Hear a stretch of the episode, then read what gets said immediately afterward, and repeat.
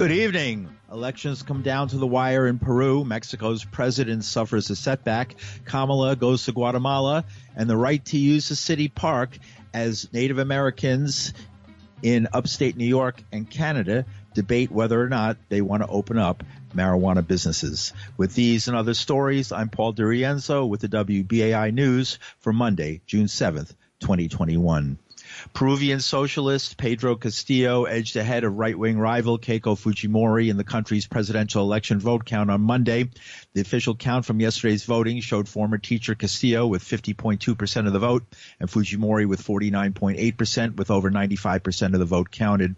Castillo, the son of peasant farmers, has pledged to shake up the Andean nation's constitution and mining laws.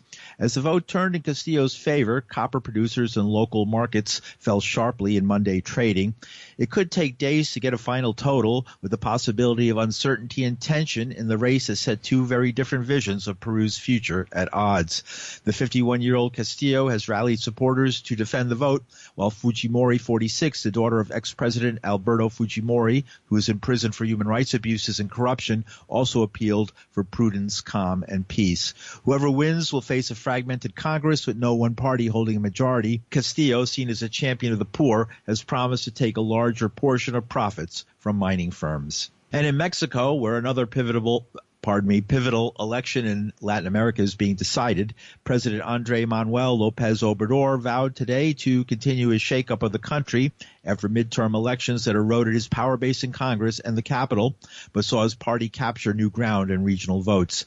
Since taking office, Lopez Obrador has pushed through austerity measures to help fund welfare programs and infrastructure, including a new refinery and railway line. And despite setbacks in Mexico City, Lopez Obrador says he's achieved most of his goals but the mixed results may reflect less a country stepping back from his socially progressive policies and more about the state of terror by organized crime that's caused the death of hundreds of candidates. Pacifica's Norma Martinez reports from Mexico City. Midterm elections in Mexico, where over 20,000 elected public offices are at stake, have been stained by blood. At least 91 politicians, 35 of them candidates, have been killed during the campaign. One of the attacks occurred on May 25th. El deporte abandonado, las calles, todos nosotros como ciudadanos abandonados muchos años. Alma Rosa Barragán, a candidate for mayor in Moroleón in the state of Guanajuato, was shot to death during a campaign rally. Candidates of the ruling party and members of the opposition have been victims of killings, kidnappings, and other acts of violence, which are in the hundreds to date. Bruce Hobson is co-editor of the Mexico Solidarity Project Bulletin. He says the violence has not stopped since the year 2000, when the government was taken over by the conservative National Action Party, the PAN. I don't see the the assassination of political candidates as separate from the issue of violence generally in Mexico. The violence is really fundamentally a political question in Mexico. It's not just a question of the terrible fear that people live with, which is very real. And there's unquestionably the numbers of people who have been killed in Mexico, particularly during the reign of the PRI and the PAN parties, is just horrendous. According to trade unionist leader Cesar Hernandez, political violence is being amplified by the media. He says organized crime wants a seat at the table to decide how the country will be governed. No es porque hoy se esté dando una disputa entre Morena y los otros partidos, sino porque siempre hay una disputa por el poder y dentro de esa disputa también la delincuencia organizada quiere su tajada. President López Obrador has called on Mexicans to go out this Sunday and vote without fear. The right wing has launched an intense campaign urging people to vote against what they call an authoritarian government. The Catholic hierarchy is also asking people not to support Morena.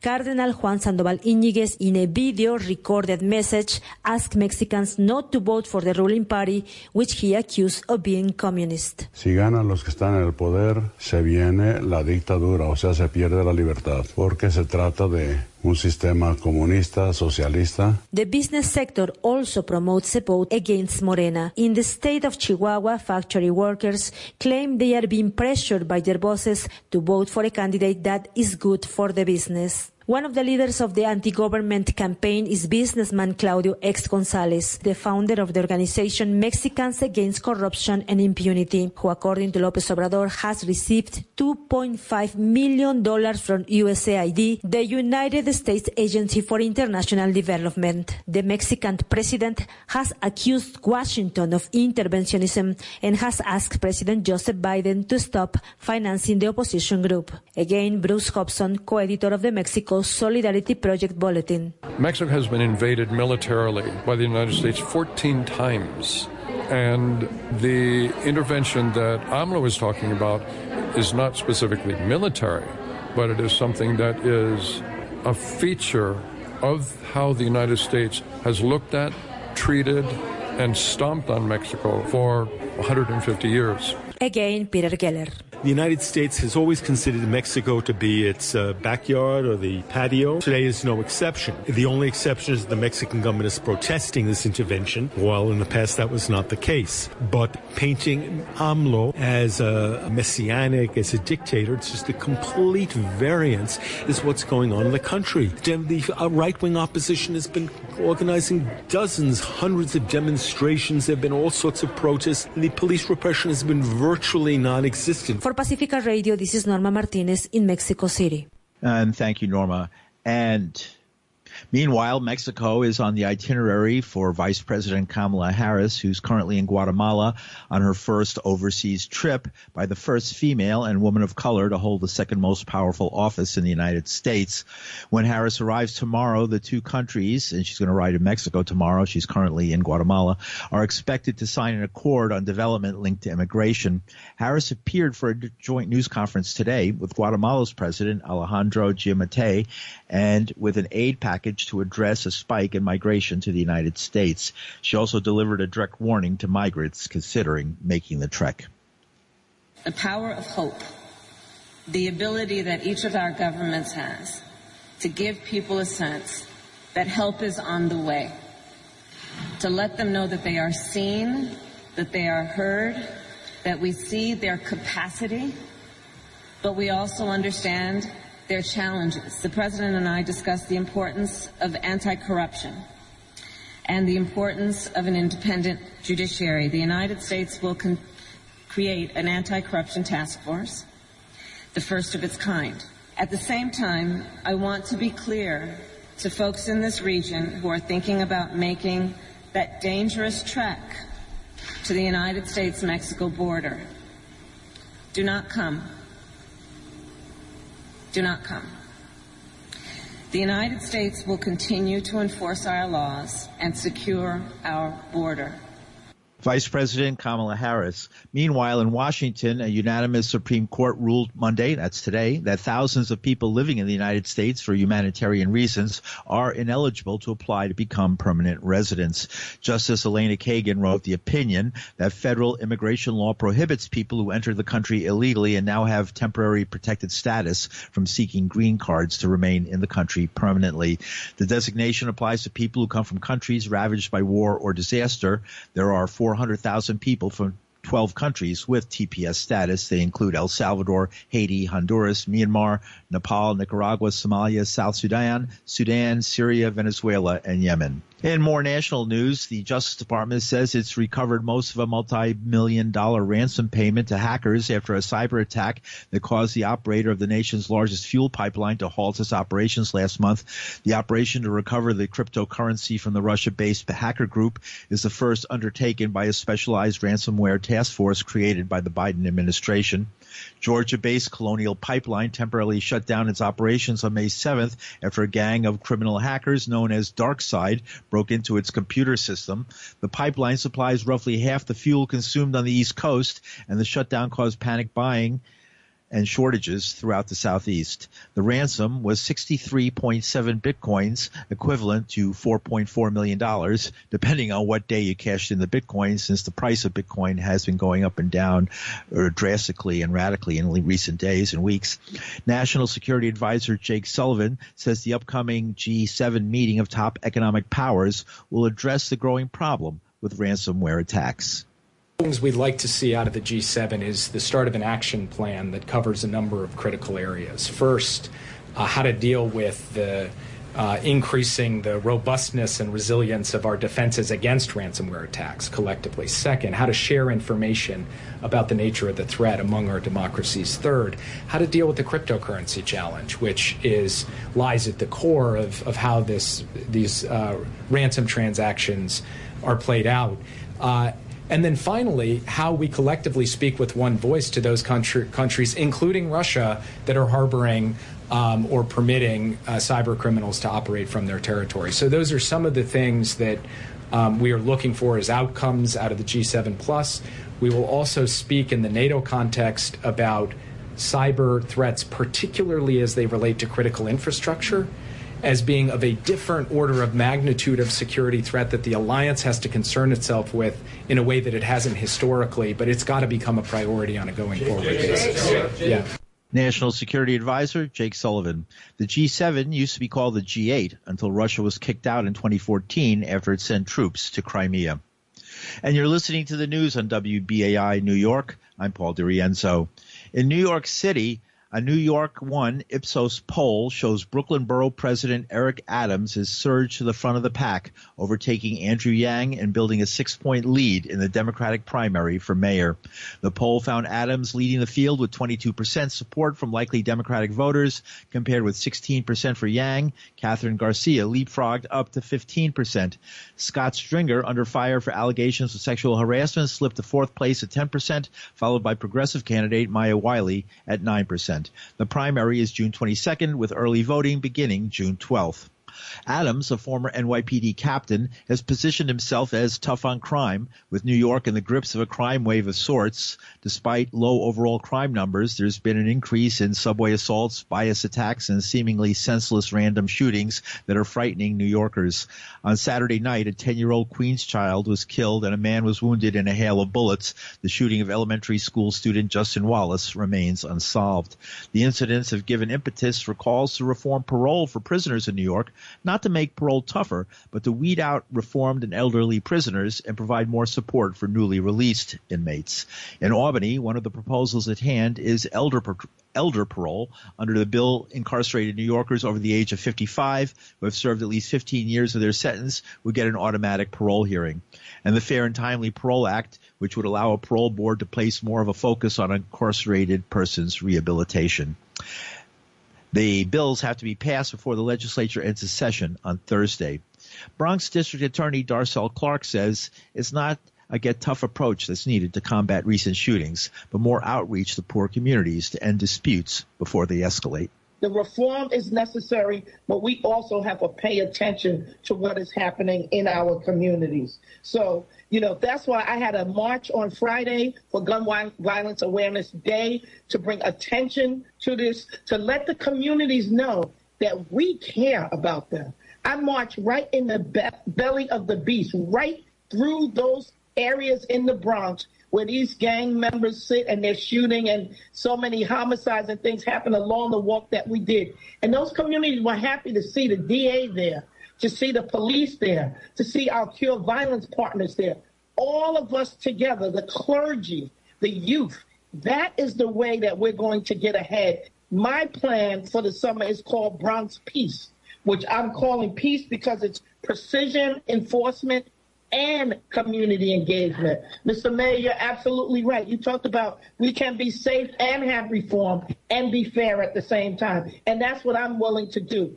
Bronx District Attorney Darcel Clark. Governor Andrew Cuomo, who would have to sign the parole reform bills into law, has his own uh, view of the problem in New York City. He lays the blame on Mayor Bill de Blasio. As far as the mayor's concerned, and you know what I think about him, and you know what, frankly, most New Yorkers think about him, right?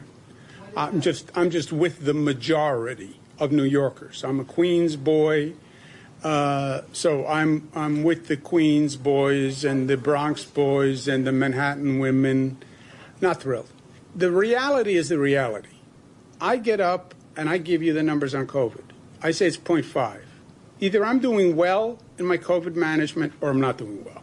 It's in the numbers. Crime is in the numbers. Homelessness is in the numbers. It's a fact. It's a fact. If I say to you today, we have the second lowest positivity in the United States of America. That's a fact. There's one state and then there's New York. Judge me on the fact. The crime statistics and homeless statistics and the reality of walking down a street in New York is a fact. What I'm trying to say, and that's yesterday, it's going to be about the next mayor. And what do they see as a fact? And what are they going to do about it? As a voter, I'm saying focus on two issues crime, homelessness. The economy will come back. If it's not being stopped by crime and quality of life. I'm not going to visit New York. Uh, people are getting shot all over the place. I'm not going to invest in my small business. I'm worried about crime. I'm not going to buy an apartment in that neighborhood. There's homeless people on the street corner who are throwing rocks. It has to be addressed. I do not agree with defund the police. Governor Cuomo. Meanwhile, the mayor had his own briefing today. He spoke about his approach to crime in the city, but first he crowed about the st- steadily improving COVID 19 indicators. As we do every day, let's do our indicators. And thank God, again, the indicators give us good news. Number one, daily number of people admitted to New York City hospitals for suspected COVID 19. Today's report 59 patients. This is unbelievable. This number is so low. Uh, confirmed positivity 8.47%. 8.47% confirmed positivity among the folks in the hospitals. Hospitalization rate 0.46 per 100,000. See that line just go straight down. That's what we need more of. Now, number two, new reported cases on seven day average. Days report 204 cases. Another example, just constant progress. And number three, percentage of people testing citywide positive for COVID 19. Record setting figure today on a seven day rolling average, 0.71%. People said a couple weeks ago, oh, this is as low as it can go. No, it can go lower. And we're going to fight to make it lower. And that was Mayor de Blasio. And an issue that started small but is quickly escalating into a guidepost for the city has been the handling of complaints of noise and rowdy behavior at several lower Manhattan parks. That's led to a sudden 10 p.m. curfew at Washington Square Park, two hours earlier than usual, announced without much community input. On Saturday night, there was a confrontation with police and parkgoers that led to 23 arrests. Let's go, Let's go.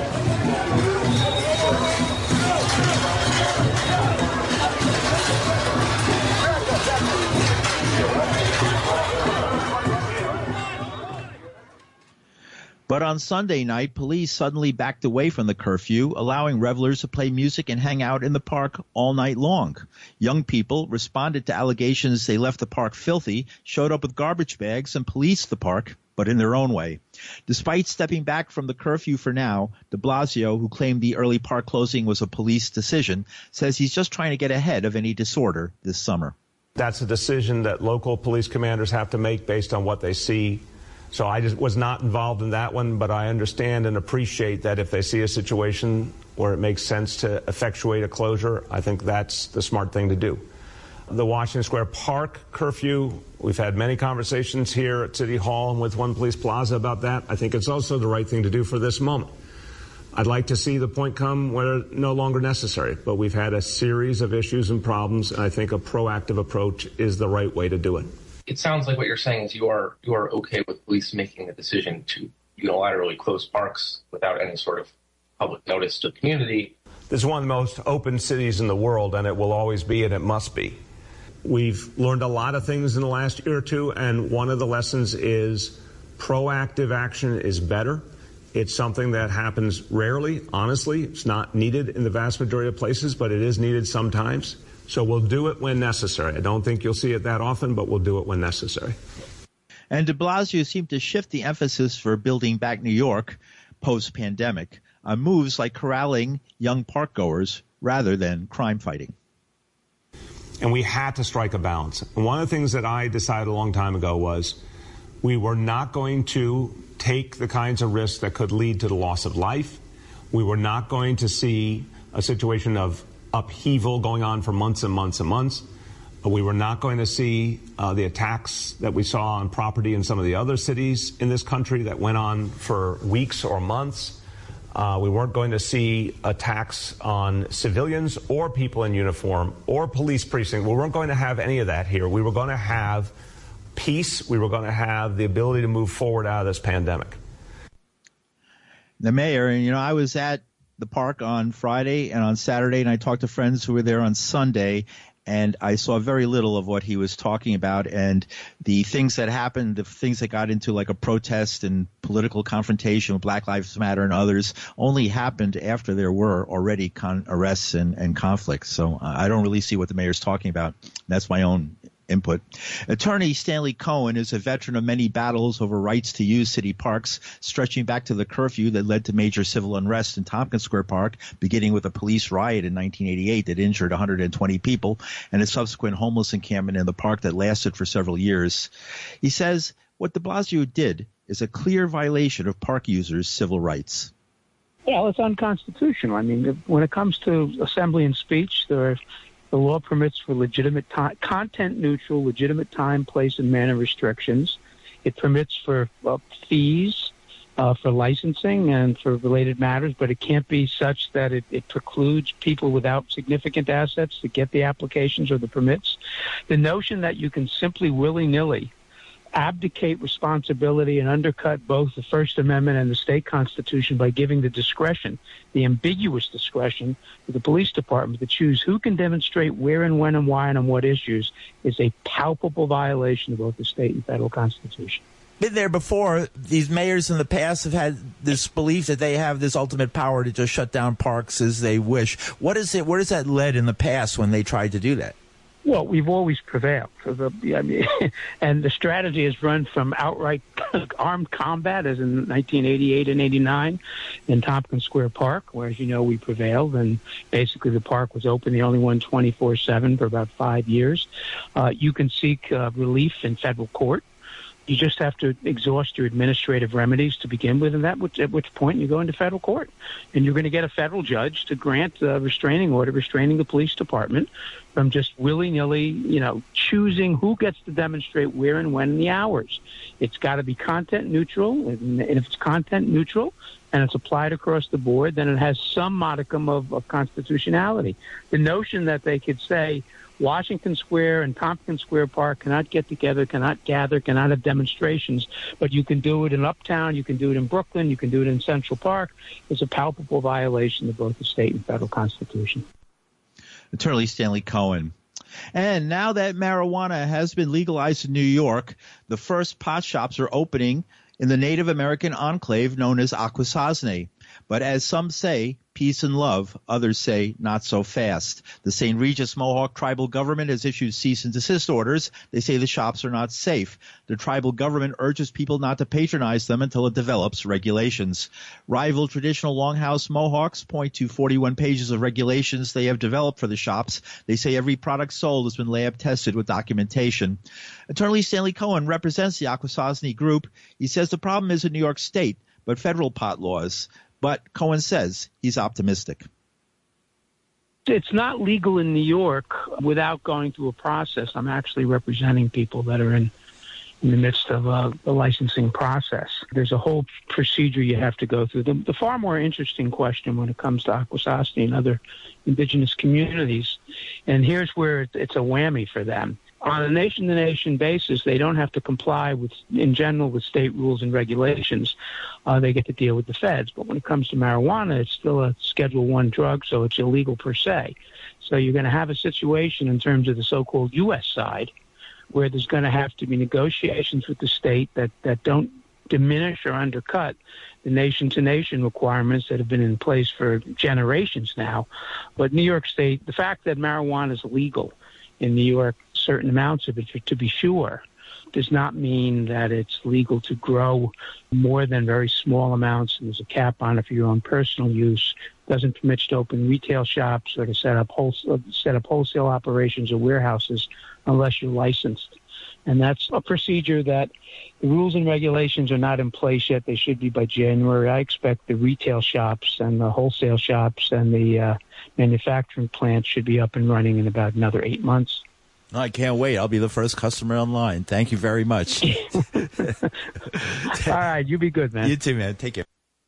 Attorney Stanley Cohen, an old friend. And finally, a 26 minute video released by the Real News says there was one bright spot in the devastation COVID brought down on workers, the success of worker owned cooperatives. Jaisal Noor is senior reporter at the Real News Network. So my documentary was called Worker Cooperatives Prove That Your Job Doesn't Have to Be Hell. And the reason I produced this documentary was because during the pandemic, we heard lots of reports of workers being forced into unsafe conditions, um, often in frontline industries that don't offer good pay, don't offer good benefits. And, um, you know, worker cooperatives have been around for decades in, in the United States and, uh, and even in a larger scale across the world are democratic workplaces. They pay their workers more fairly, they have better benefits, and they often have profit sharing and democratic decision making. I wanted to take a look at how cooperatives responded to the pandemic, where you saw, you know, hundreds of thousands of people died, and, and many and many of uh, people that got infected, uh, you know, that happened in their workplaces where people weren't provided protections, where workers didn't have a, a say in how their businesses operated. You know, these um, a lot of times owners or CEOs were focused on profit first, and then if they could provide, uh, you know, some safety measures, they would do it, but that wasn't their priority. Um, worker cooperatives took a different approach. They prioritized their workers first because the workers are the owner. So for worker cooperatives, that is sort of the one and the same. That the business is about the people. What I found, and which is confirmed by the, the data that is available, is that worker cooperatives often fared better than other small businesses. Of the 240 worker cooperatives surveyed by the U.S. Federation of Worker Cooperatives, they were less likely to lay off workers. They were more likely to adjust their business models to respond to the pandemic. And I also looked at the challenges that worker cooperatives face. And one of the big challenges is a lack of capital. Um, frontline workers, you know, they they are low wage workers. They don't have a lot of money, so they have to. And, and banks don't loan to cooperatives because if you're a worker owner in a cooperative, banks often ask for individuals to co-sign loans. That that goes against the cooperative structure. So a number of loan funds have sprung up across the United States. If you take a look at Seed Commons, which work with 60 worker cooperatives across the country during the pandemic. None of those 60 businesses had to close because of the pandemic. And that shows how the resilience of worker co-ops, oftentimes worker co-ops work together to overcome shortages of personal protective equipment or other challenges during the pandemic. They offered workers flexibility if they had to work from home or had to take time off to take care of their children because of a lack of childcare. The goal of my documentary was to look at the challenges and the benefits that worker cooperatives faced during the pandemic, and it turns out that the worker cooperatives provided a number of benefits, despite the fact that they get very little government subsidy, especially compared to large corporations like Amazon, which often pay no taxes and get tens of millions or billions of dollars of subsidies from local, state, and federal governments. Where can people watch this? So you can watch it. You can watch the full documentary at therealnews.com. It's published with the support of Solutions Journalism. Watch it at our YouTube site. This documentary was produced under the Creative Commons license, so feel free to repost it, republish it, share it with your audiences, share it with your friends and family. Just give us credit at The Real News. Jaisal Noor is senior reporter at the Real News Network.